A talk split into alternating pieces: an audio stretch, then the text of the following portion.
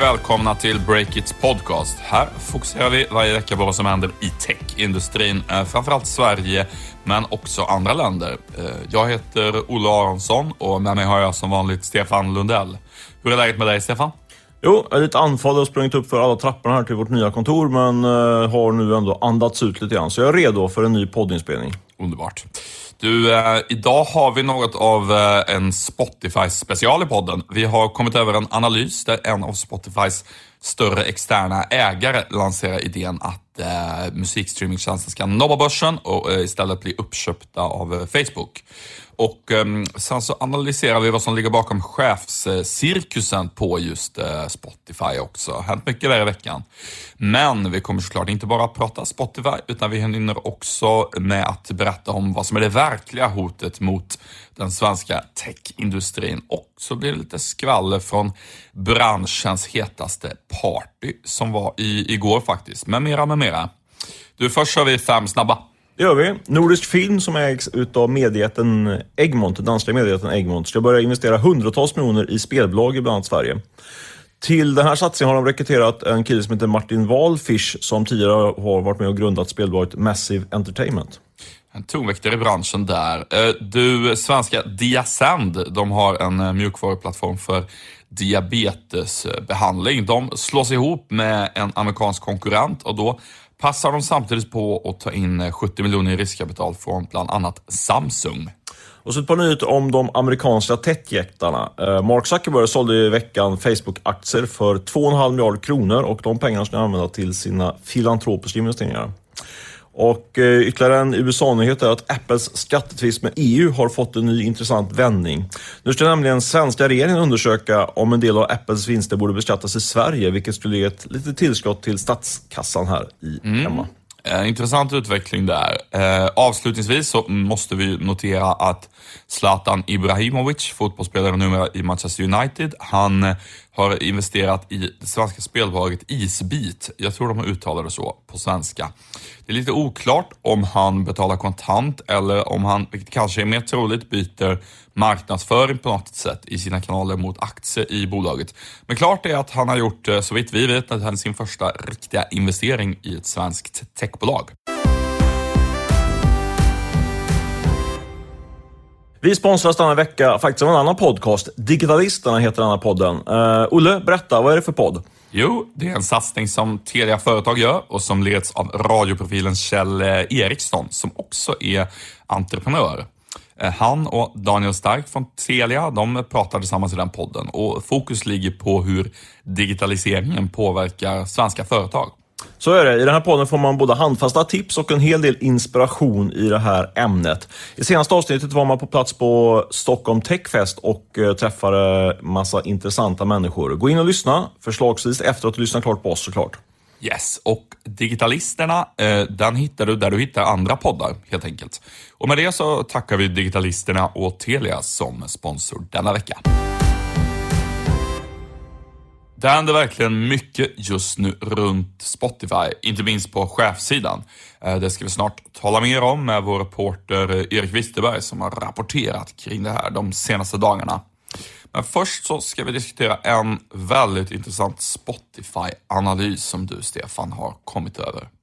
Det stämmer. Det är ju en av Spotifys eh, större externa ägare, eh, investmentbanken JP Bullan, som också har en fond som heter eh, JP Bullans Sidecar-fond, tror jag. Eh, de har skrivit rapporten, eh, vilket gör den extra intressant. Förutom att det jobbar massa smarta människor på JP Bullan så kan man ju tänka sig att de har en eh, lite annan insyn i eh, Spotify jämfört med, eh, med ja, oss som sitter helt utanför bolaget. De äger ju trots allt en del i bolaget.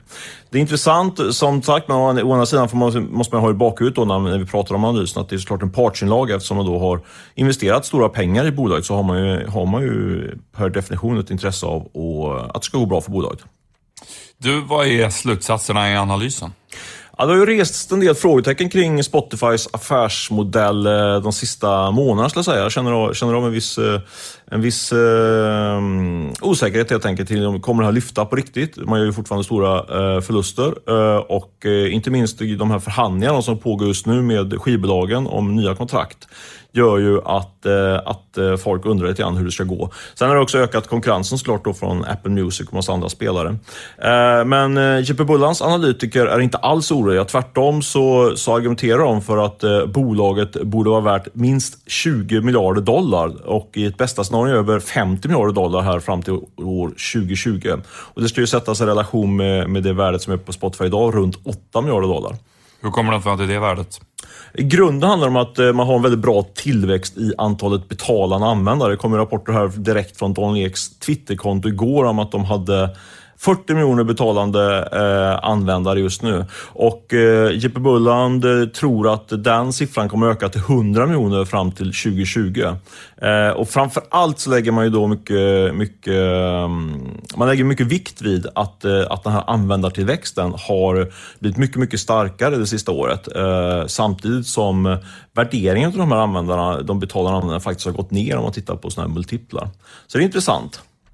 Du, eh, om man då säger ett motresonemang där, visst, eh, alltså Spotify växer mycket i antal betalande användare, men en värdering på eh, 20 miljarder dollar är ändå väldigt mycket. Och det är inte så att Spotify är sådär vansinnigt lågt värderat på, på 8 miljarder dollar. Hur, hur resonerar JP Bulland där? Och 50 miljarder är ännu mer. Nej, men alltså, det de, de använder så mycket av Netflix som, en, som, en, som ett jämförelseobjekt då, eh, och pekar på att eh, Netflix eh, har liknande modell och man växer väldigt fort.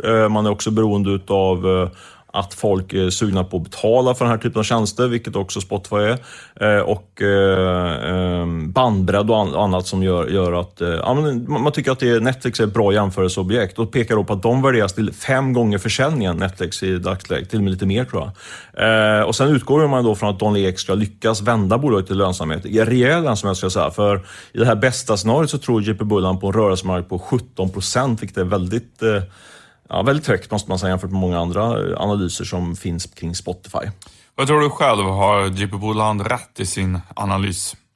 Ja, det, det, vet jag inte. Men om jag skulle spekulera så tycker jag att det här med användartillväxten, inte minst med tanke på det som kom igår då från Daniel Ek, så visar det att de, den, den är ju väldigt eh, stark just nu. De har väldigt bra momentum. Det, det, kan nog hända att de kommer upp till de här eh, betalade antal användare som krävs för att analysen ska slå in så att säga. Men däremot är jag väl lite mer skeptisk till den här eh, väldigt höga rörelsemarginalen på 17 procent. Bolaget gör ju stora förluster idag och eh, de sitter ju då i knät på skivbolagen som, som mer eller mindre kan bestämma bestämma eh, marginalen för Spotify i och med att det är de som sitter på rättigheterna. Och jag undrar om de låter, eh, låter eh, marginalen springa iväg så mycket som till 17 procent. Eh, motargument som jag fick när jag pratade med, med de som har gjort analysen på Jeep det är liksom att det här kommer bli ett maktskifte. Idag så sitter Spotify i knät på skivbolagen, men på, på sikt om man då har 100 miljoner användare, då kommer det bli omvända förhållandet. Då är det skivbolagen som är beroende av Spotify och då kan Spotify pressa upp eh, eh, marginalen. Sen sista motargumentet mot den här värderingen är ju också att fem gånger försäljning är en väldigt hög värdering. Alltså det är som Netflix värderas det nu då. Det kan mycket väl bli en eller två gånger försäljningen om, om något år eller två. Så det, det, det är ju en väldigt viktig faktor som gör att värdet blir väldigt högt just nu. Uh, intressant är också att man jämför med Netflix, uh, det kanske de nämner i analysen. Jag har inte läst den till skillnad från dig, men Netflix har ju en massa original content som bara finns på Netflix. Uh, det har inte Spotify. och Eh, Apple Music och så, den typen av aktörer har ju försökt en del med det, men det handlar ju ofta om att det är exklusivt under en relativt kort tidsperiod ändå när man har ett exklusivt släpp på Apple Music.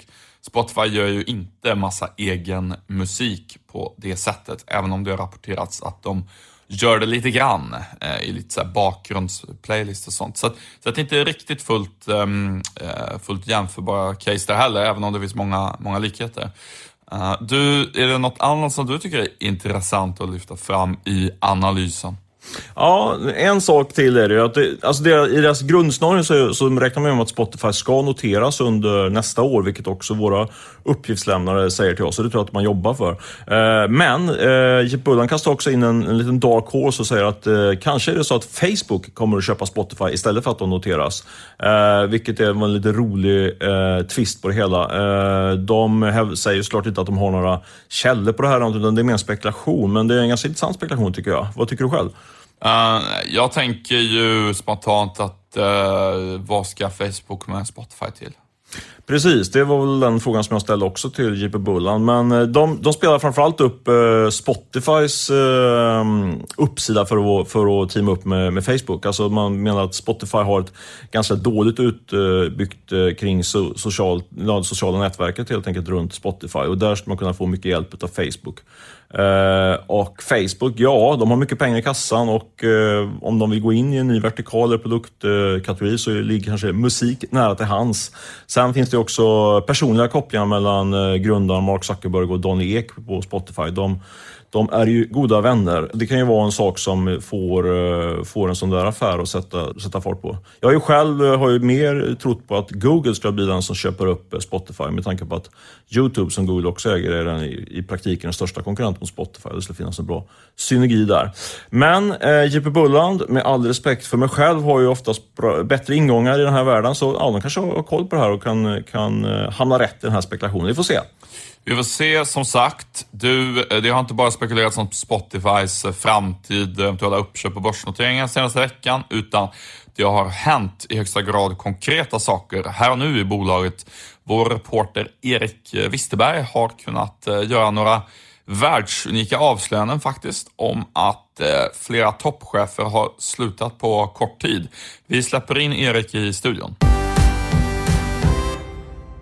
Erik, det pågår ju en eh, chefscirkus på Spotify, vilket du har rapporterat mycket om de senaste dagarna. Vad har hänt?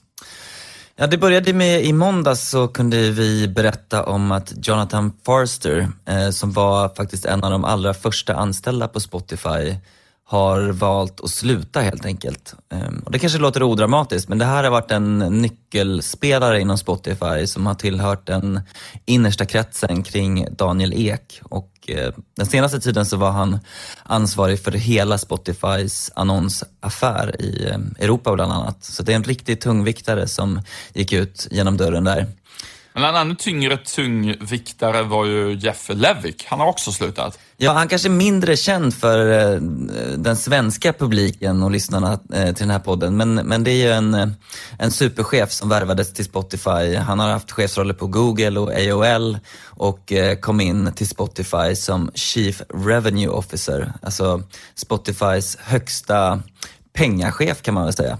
Ansvarig för alla intäkter, både prenumerationsintäkterna och annonsaffären. Och eh, han slutar också. Varför slutar eh, Jonathan Forster och eh, Jeff Levick? Det kanske är olika orsaker, men eh, hur ligger det till? Ja, det lättaste hade ju varit om de själva hade berättat om varför de slutade, men det har de inte gjort. Eh, så att Jeff Levick, han säger ju själv att det här handlar om personliga skäl. Han tar upp sin familj och att han vill lägga sin tid på, på annat än att flyga runt världen runt. Men det som våra källor har berättat om är ju att det pågår en större omorganisation på Spotify som är initierad av Daniel Ek. Och eh, en del av våra källor lägger ihop de här tunga chefsavhoppen med just den här omorganisationen. Precis, och eh, vad det handlar om eh, då när vi pratar om en stor omorganisation, det är ju någonting som på något vis innebär att många människor kommer antingen tvingas byta arbetsuppgifter eller eh, i vissa fall kanske välja att sluta på Spotify för att den arbetsuppgiften som passar bäst för dem inte riktigt finns kvar. Eh, vad vet vi mer om, om hur den här omorganisationen och hur den hänger ihop med chefsavhoppen? Vi kan bara luta oss mot våra källor där som, som säger att det är fler chefer på gång att sluta eller byta jobb och det är ganska känt internt att den här om, omorganisationen sker. Det är liksom, vi kan ju bara försöka tolka det här utifrån och det ligger nära till hands att koppla ihop det med att Spotify gör allt vad man kan för att lyckas med sin börsintroduktion. Och det kan ju innebära fokus på lönsamhet till exempel eller fokus på ökade intäkter, att man vill eh, man vill kanske strömlinjeforma organisationen för att passa bättre under börsens krav.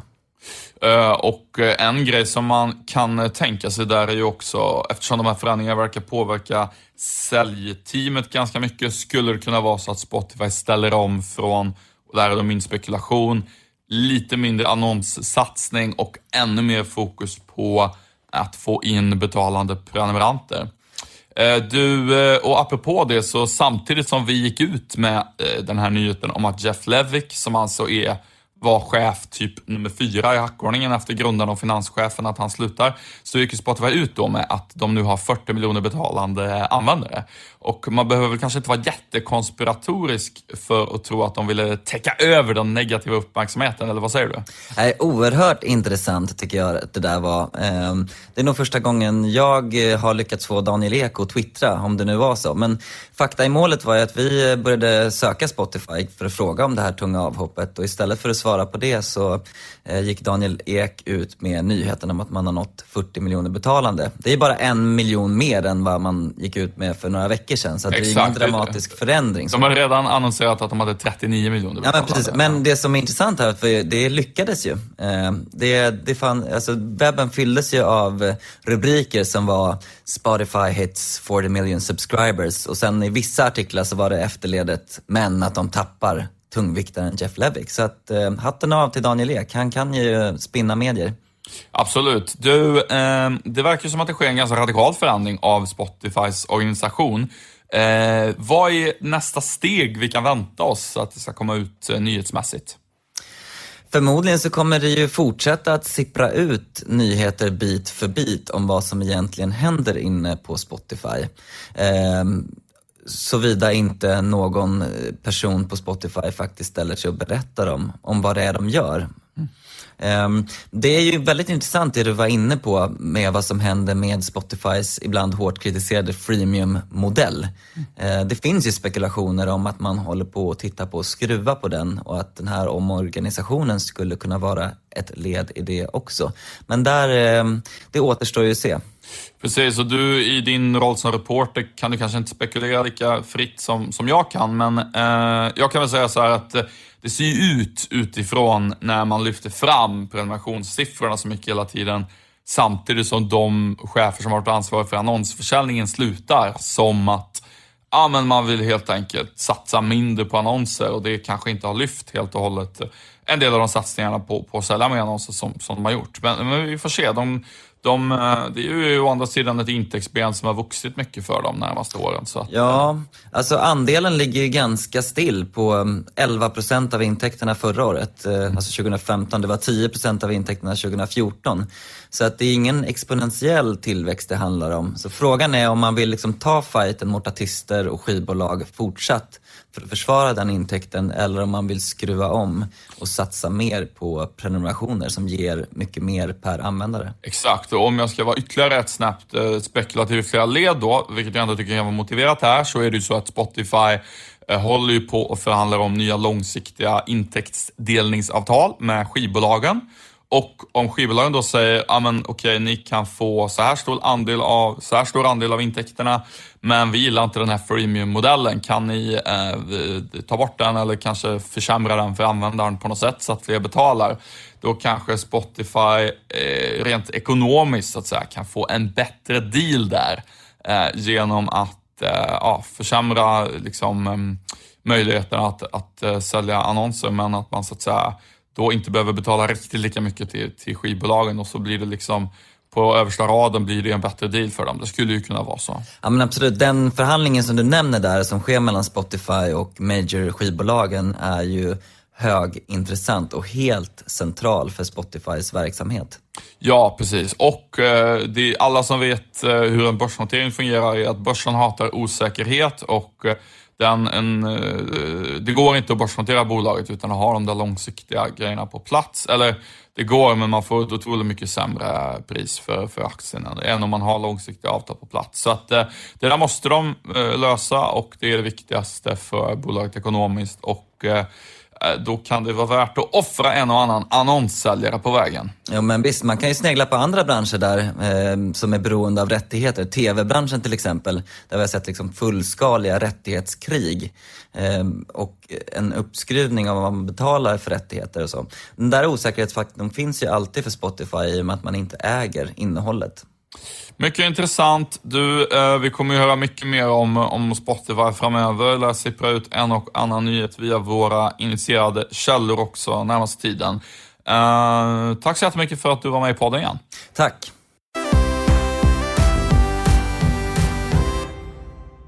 Vi sponsras denna vecka av Head Agent som utmanar de traditionella aktörerna inom rekrytering av spetskompetens. Head Agent har ju sedan starten fokuserat på att tillsätta affärsdriven kompetens inom högt eftertraktade områden. Idag är ju affärsdriven digital erfarenhet en av de mest eftersökta kompetenserna inom företag och styrelser. Precis, och Head Agent har gjort eh, många lyckade tillsättningar med digital spetskompetens kombinerat med affärsförståelse. Om det är något som du behöver till din eh, styrelse eller till ditt företag så gå in på headagent.se och ta reda på mer. Gör så. Tack Head Agent för att ni sponsrar vår podcast.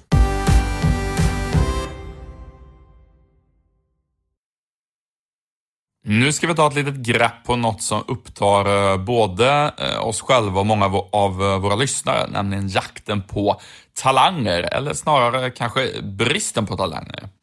Ja, eh, vi fokuserar ju mycket i den här podden och även på sajten, får vi erkänna, på, på en annan typ av jakt. Jakten på kapital rapporterar ju i partiminut om bolag som plockar in kapital och fokuserar ju och pratar mycket om eh, möjligheterna att få in kapital och klimatet på kapitalmarknaden tycker jag inte minst är väldigt intressant och spännande. Men kanske, om man ska vara lite självkritisk just nu, så är det kanske lite fel fokus. Eh, för just nu skulle jag säga att det finns ju ett, eh, ett överflöd av kapital. Jag har träffat så sent som, under den här veckan bara, jag har träffat tre ganska stora investerare inom tech och de ger samma bild att Stockholm framförallt, men egentligen hela Sverige, badar i pengar till eh, bolag som är, eh, affärsidéer som är i alla fall någorlunda eh, vettiga. Så det är väldigt lätt att få in kapital. Eh, och den trånga sektorn är istället då, när man väl har fått in kapitalet, då ska, ska börja anställa personal, framförallt då eh, talanger inom eh, utveckling, programmering. Eh, liksom alla rika gubbar ska investera i tech nu. Du nämnde ju här i inledningen att Zlatan ska investera i tech. Han är väl en rik gubbe nu snart. Han är ju snart pensionär. Inte riktigt, miljardär men... enligt såna här listor över sådant. Ja, det är han garanterat. Eh, och det har ju, framförallt har det funnits, aldrig funnits så många stora fonder i, eh, i alla fall inte storleken på fonderna tror jag inte varit så stora sedan, sedan IT-bubblan spräcktes här i början på 2000-talet.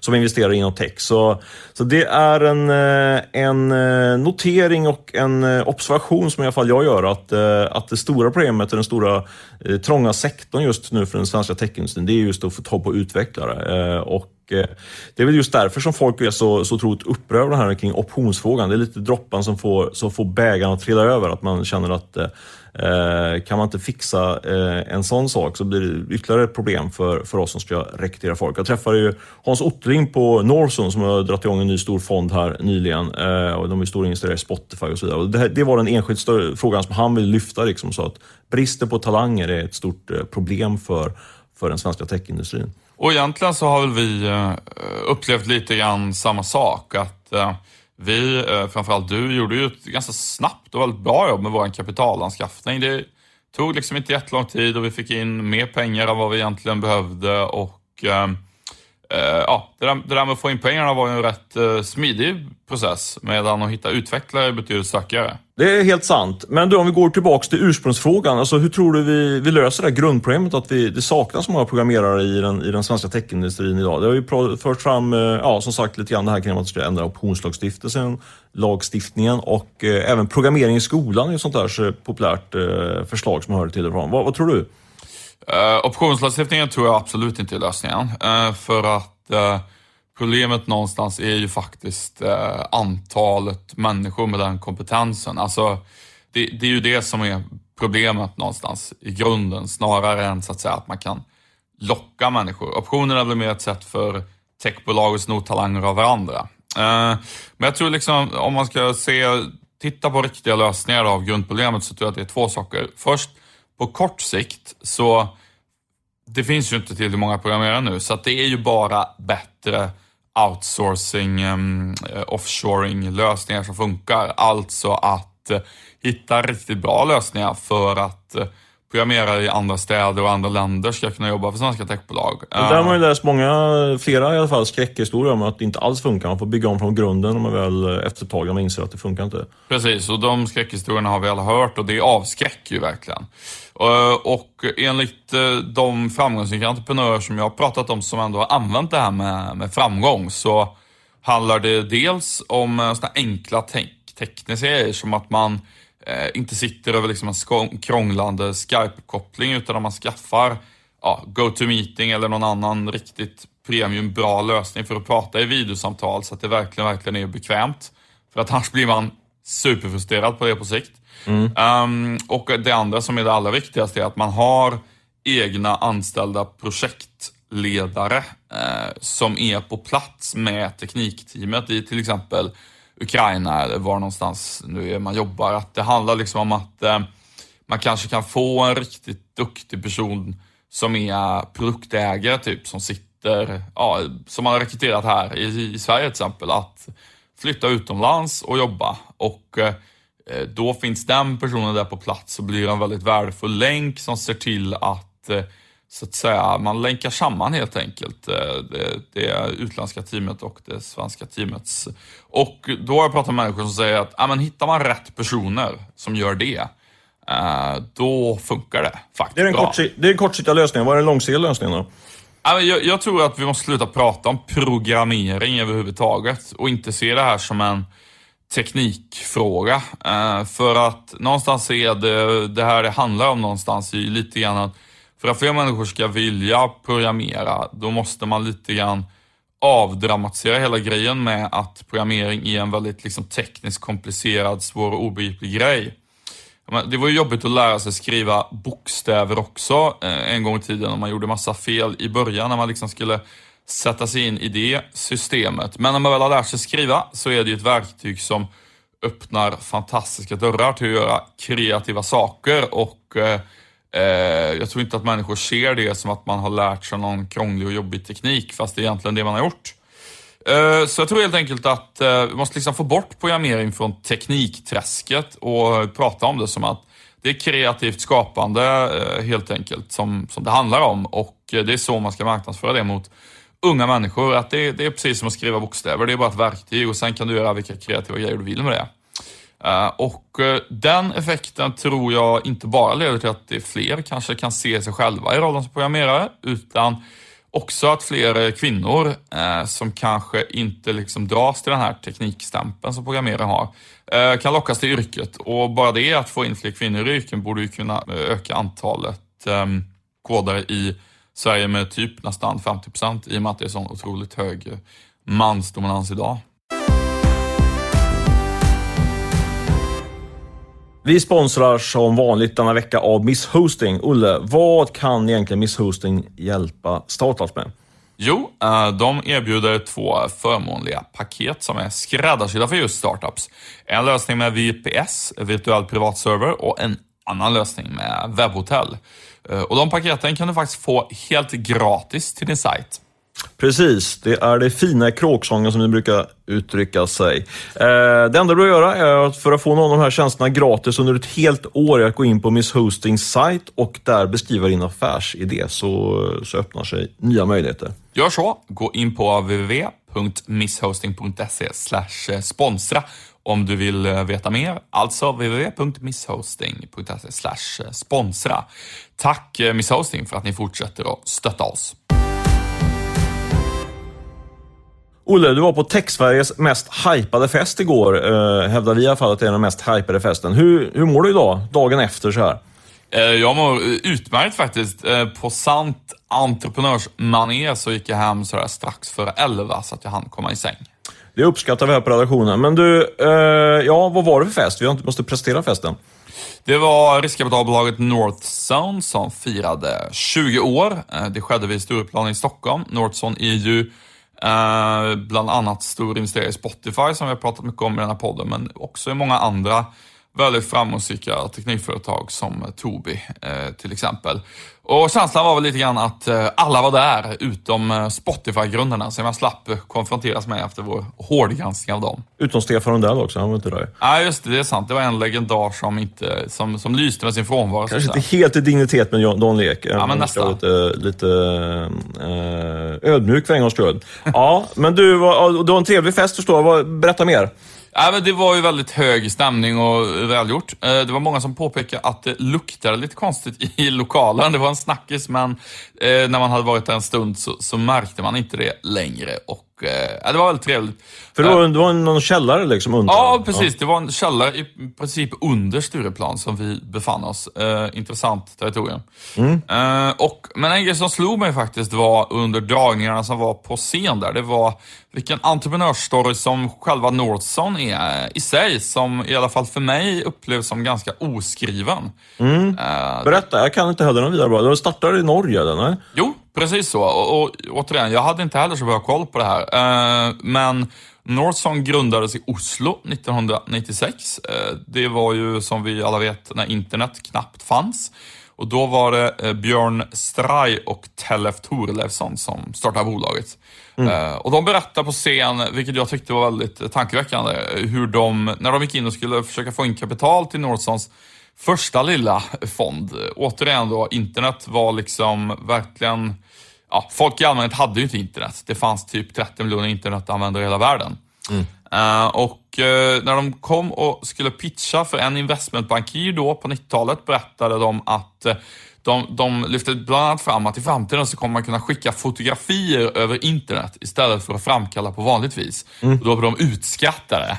Eh, vilket ju framstår som liksom helt sjukt idag när det är det enda alla människor gör på internet precis hela tiden.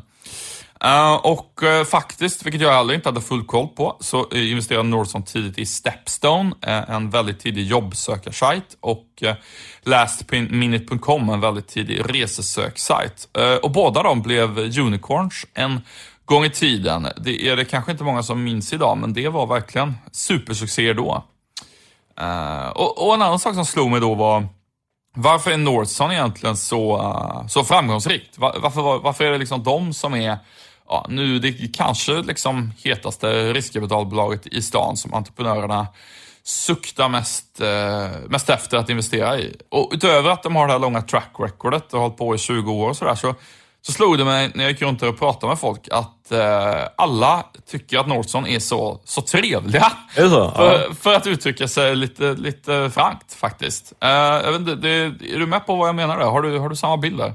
Uh, ja, nej, men det är inget fel på dem på något sätt. De är väldigt trevliga. Absolut det är de ju. Uh, de har de har framgångsrika. Jag vet inte. Ibland kan jag tycka att vi kanske skriver lite väl mycket om Norson. Alltså Crandum är ju, har ju, var ju i alla fall i paritet med Norson länge, men nu har de ju, nu får man ändå säga att Norson har tagit ett steg upp med sin nya fond, så nu kanske det är mer relevant att det är mycket fokus på Norson. Men, Ja, det, ja, det är möjligt. Men, men så här. men sen är det ju också en, en annan faktor tror jag också som kan vara till Norson- Norsons fördel, är att eh, om du skulle jämföra Norson och Crandum, så Crandum är ju, är ju lite, det kanske de blir sura när de säger, men det är, det är ju ganska mycket managementkonsulter inom, inom det, det är den det stuket liksom, från, från de tunga tunga managementkonsultfirmorna. Medan Norson ändå får man säga drivs mycket av gamla entreprenörer faktiskt. De har ju, har ju varit framgångsrika flera av dem med att bygga upp egna bolag. Så det kanske är något som appellerar till andra entreprenörer också, inte vet jag. Ja, men det gör det säkert. Men kontantan är väl, och det gäller nog inte, kanske inte bara Northson, utan eh, duktiga, framgångsrika riskkapitalbolag, vilka det än är, att någonstans, det de säljer är ju pengar, som är en otroligt generisk produkt. 40 miljoner är 40 miljoner. Så vad är det de kan sälja in? Ja, de kan sälja in kunskap, men oftast kan ju entreprenörerna mycket mer om branschen och tekniken än vad riskkapitalisterna kan. Så vad är det de kan erbjuda då? Jo, det är att de är människor som är entreprenörer känner att ja, men, de här kommer jag vilja umgås med i sju år och det kommer inte bli bråk och vi kommer ha kul ihop och det kommer kännas bra och jag kommer inte ha ont i magen innan jag ska träffa dem på möten. Det låter ju basalt på ett sätt att man är ja, duktiga säljare men eh, utifrån allt som människor sa där om, om eh, Stockholms riskkapitalister på festen och upplevelsen av hela festen så, så måste jag säga att eh, det är nog så det är. Att man är trevlig och duktig säljare, det kan nog mycket väl vara det allra viktigaste när man är riskkapitalist. Viktigast är att vara, än att vara smart, så att säga. Det tror jag säkert. Jag tror det är det viktigaste överhuvudtaget med att göra affärer. Att man är... Att man är eh, det, det, affärer görs ju mellan människor hela tiden och så gäller det att de människorna liksom teamar och, och eh, boundar ihop och gillar varandra. Så det kan nog vara något På spåret där. Eh, nog om Norson. En hyllning till Norson nu, men det var ju 20-årsjubileum så kan vi kosta på oss. I synnerhet i samma podd som vi hårdgranskar deras största innehav. Kan vi säga. Spotify, precis. Så eh, vi, vi både ger och tar här i podden. Eh, ja, nu är det dags att runda av om inte du har mer att tillägga, Olle? Nej, jag tycker vi säger så. Tack så jättemycket för att ni fortsätter lyssna vecka efter vecka. Tack till alla sponsorer som fortsätter att eh, stötta oss. Och eh, ta hand om er så hörs vi eh, nästa vecka. Hej då! Jag säger också att Bepp och ljudproduktion var de som klippte och spelade in via länk. Men, ja, men just det, kan Snyggt. ju det här till Snyggt att du fick in det. Definitivt. Beppo ska ha sin cred. Tack så mycket så, så hörs vi snart. Ha det bra!